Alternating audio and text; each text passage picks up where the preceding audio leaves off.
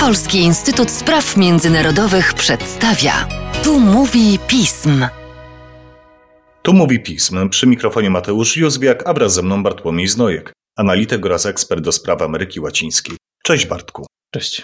Spotykamy się, by porozmawiać na temat tego, jak Ameryka Południowa zareagowała na rozpoczęcie rosyjskich działań zbrojnych przeciwko Ukrainie. Wojna, którą odczuwa każde państwo europejskie, jest przecież sprawą globalną. Potwierdzają to nasze nagrania w ramach Peace with Ukraine, czy też ostatnie podcasty ukazujące chociażby perspektywę chińską. Wracając jednak do Ameryki Łacińskiej. Drogi Bartku, jak wyglądały reakcje na wojnę w poszczególnych państwach? Jak wygląda poparcie dla sprawy ukraińskiej? I czy są któreś z państw, które popierają Rosję?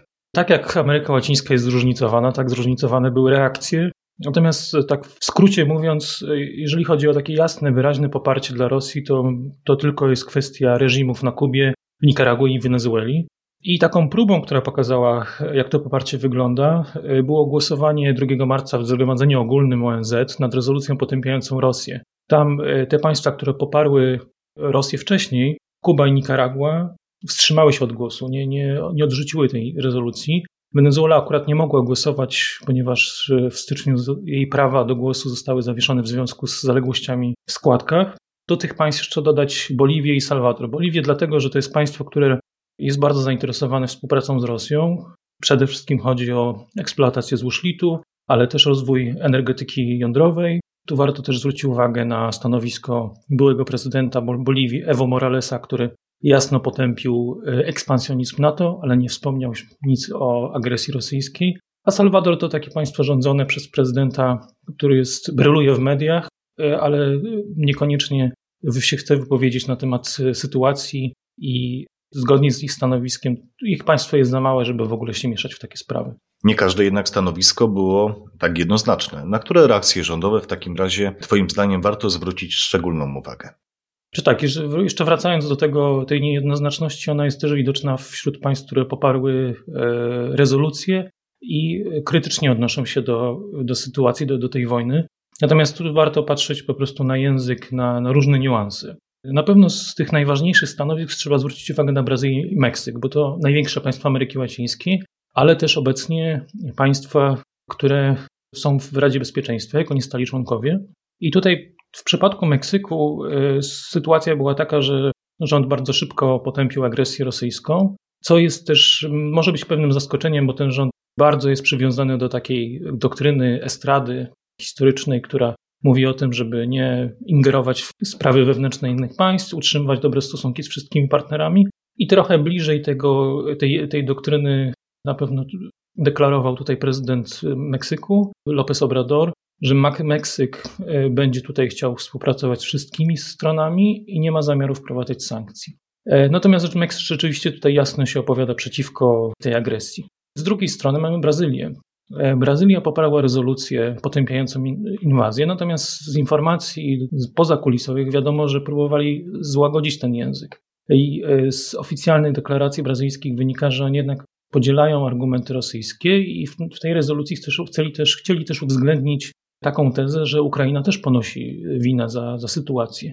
Warto tutaj też dodać, że 16 e, lutego prezydent Brazylii Jair Bolsonaro spotkał się z Władimirem Putinem w Moskwie. Mimo, że e, między innymi ze Stanów Zjednoczonych płynęły takie sugestie, że to nie jest odpowiedni moment. Natomiast prezydent Bolsonaro 27 e, lutego ogłosił, że Brazylia będzie neutralna i co gorsza, korzystał w swoich wyjaśnieniach z argumentów, które Kremlin wykorzystuje do uzasadnienia inwazji.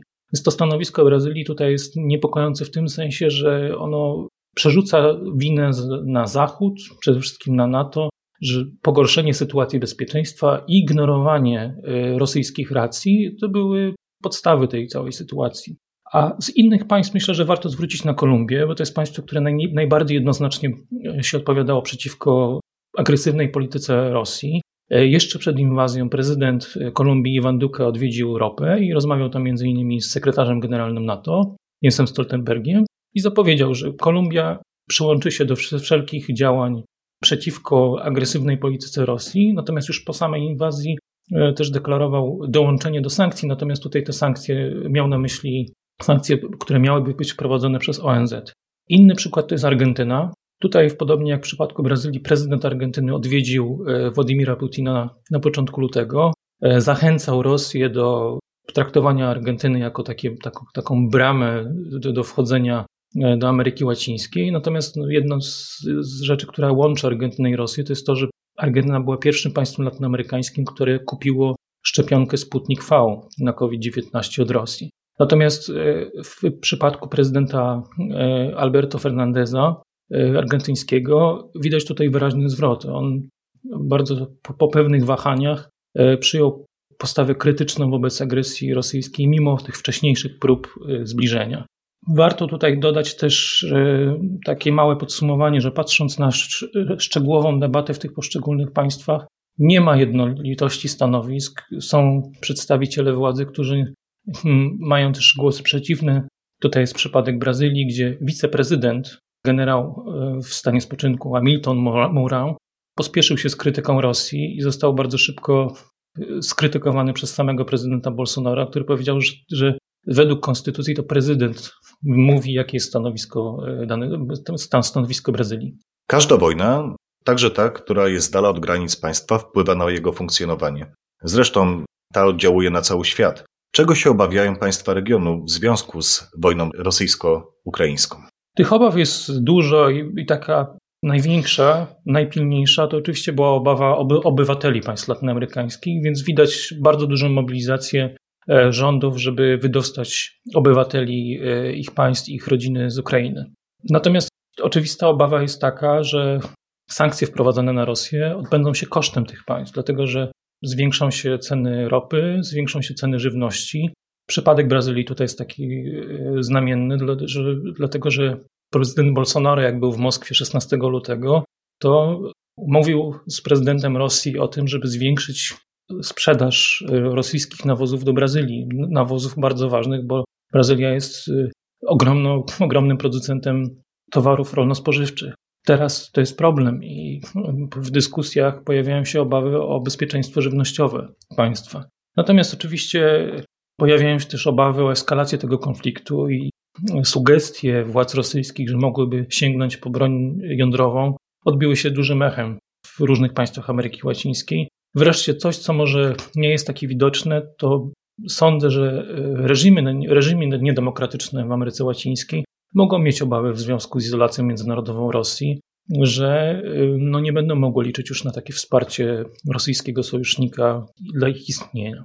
Bratku, jak zauważyliśmy, Rosji nie powiódł się scenariusz wojny błyskawicznej i każdy dzień generuje potężne straty e, dla państwa rosyjskiego. Zresztą na różnych płaszczyznach, od gospodarcze przez polityczne po wizerunkowe. Co one mogą oznaczać dla Ameryki Łacińskiej, jak może wpływać na nią izolacja międzynarodowa Rosji? Zwróciłbym uwagę tutaj na kilka rzeczy. Pierwsze, na pewno przedsiębiorcy, te państwa będą musiały się zastanowić nad przebudową łańcuchów dostaw i e, z obniżaniem kosztów tych, tych restrykcji. To, co już wspomniałem, myślę, że e, bardzo ważnym problemem będzie bezpieczeństwo żywnościowe, bo poza Brazylią no to też są inni duzi producenci towarów rolno-spożywczych. Zwróciłbym też uwagę na jeden ważny aspekt, który teraz bardzo wybrzmiewa w związku z agresją rosyjską na Ukrainę. Kwestia dezinformacji, propagandy rosyjskiej, która okazuje się teraz może przegrywać w sferze informacyjnej z tym, co pokazuje na przykład Ukraina i państwa zachodnie. Natomiast Rosja z powodzeniem rozwinęła te narzędzia dezinformacyjne w Ameryce Łacińskiej. Przede wszystkim media państwowe, takie jak RT, czyli Russia, dawniej Russia Today i agencja Sputnik, ale też różne sieci e, w mediach społecznościowych, czy rzekomych influencerów, czy e, sieci troli, czy, czy botnetów, które służyły do tego, żeby promować narrację rosyjską, ale też podważać wiarygodność państw demokratycznych, Stanów Zjednoczonych, NATO. Więc to jest też duża próba w Ameryce Łacińskiej, na ile to zdemaskowanie tych rzeczywistych intencji Rosji i tych kłamstw jest w stanie też uświadomić odbiorców w Ameryce Łacińskiej, o zagrożeniu płynącym z funkcjonowania tych narzędzi rosyjskich i, i na ile uda się w związku z bardzo dużym zasięgiem tych narzędzi zmienić podejście opiniotwórczych środowisk w Ameryce Łacińskiej. Także to, to, jest, to jest bardzo ważne. A z tym wiąże się także w ogóle rewizja pewnych koncepcji, które e, dla państw latynoamerykańskich mają duże znaczenie w polityce zagranicznej. Chodzi o neutralność, autonomię, równy dystans i dotyczy to takiego prowadzenia polityki, która nie jest pod, ani pod wpływem Stanów Zjednoczonych czy, czy Zachodu, ani pod wpływem takich państw jak Rosja czy Chiny. Więc tutaj, e, widząc obrazki, widząc zdjęcia tego, co się dzieje w, w, na Ukrainie, zbrodni wojennych, myślę, że to może być duża próba i e, ważny punkt przełomowy, na ile te państwa latynoamerykańskie, które tak są tak przywiązane do tych idei, są w stanie je zweryfikować. A to jak ta weryfikacja będzie przebiegać, będziemy obserwować w perspektywie najbliższych tygodni i miesięcy. Tymczasem dziękuję Ci, Bartku, za dzisiejszy podcast. Dziękuję. Państwa zaś zachęcam do śledzenia naszej strony internetowej, czytania najnowszych biuletynów i komentarzy, śledzenia mediów społecznościowych, w tym naszego kanału na YouTube. Z mojej strony to wszystko. Dziękuję za uwagę. Do usłyszenia.